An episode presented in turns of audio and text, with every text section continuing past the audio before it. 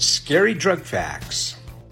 Did you know that sexually transmitted infections, or STDs, STIs, are the most common disease in the United States next to cold and flus?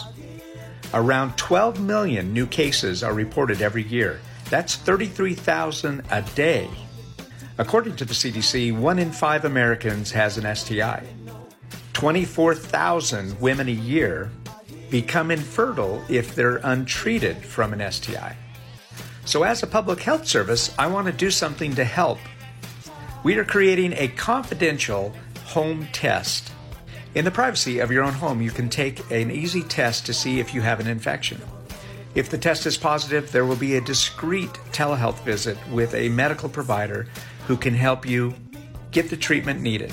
Please leave a comment if this is something that would help you or someone you know. Shortcast Club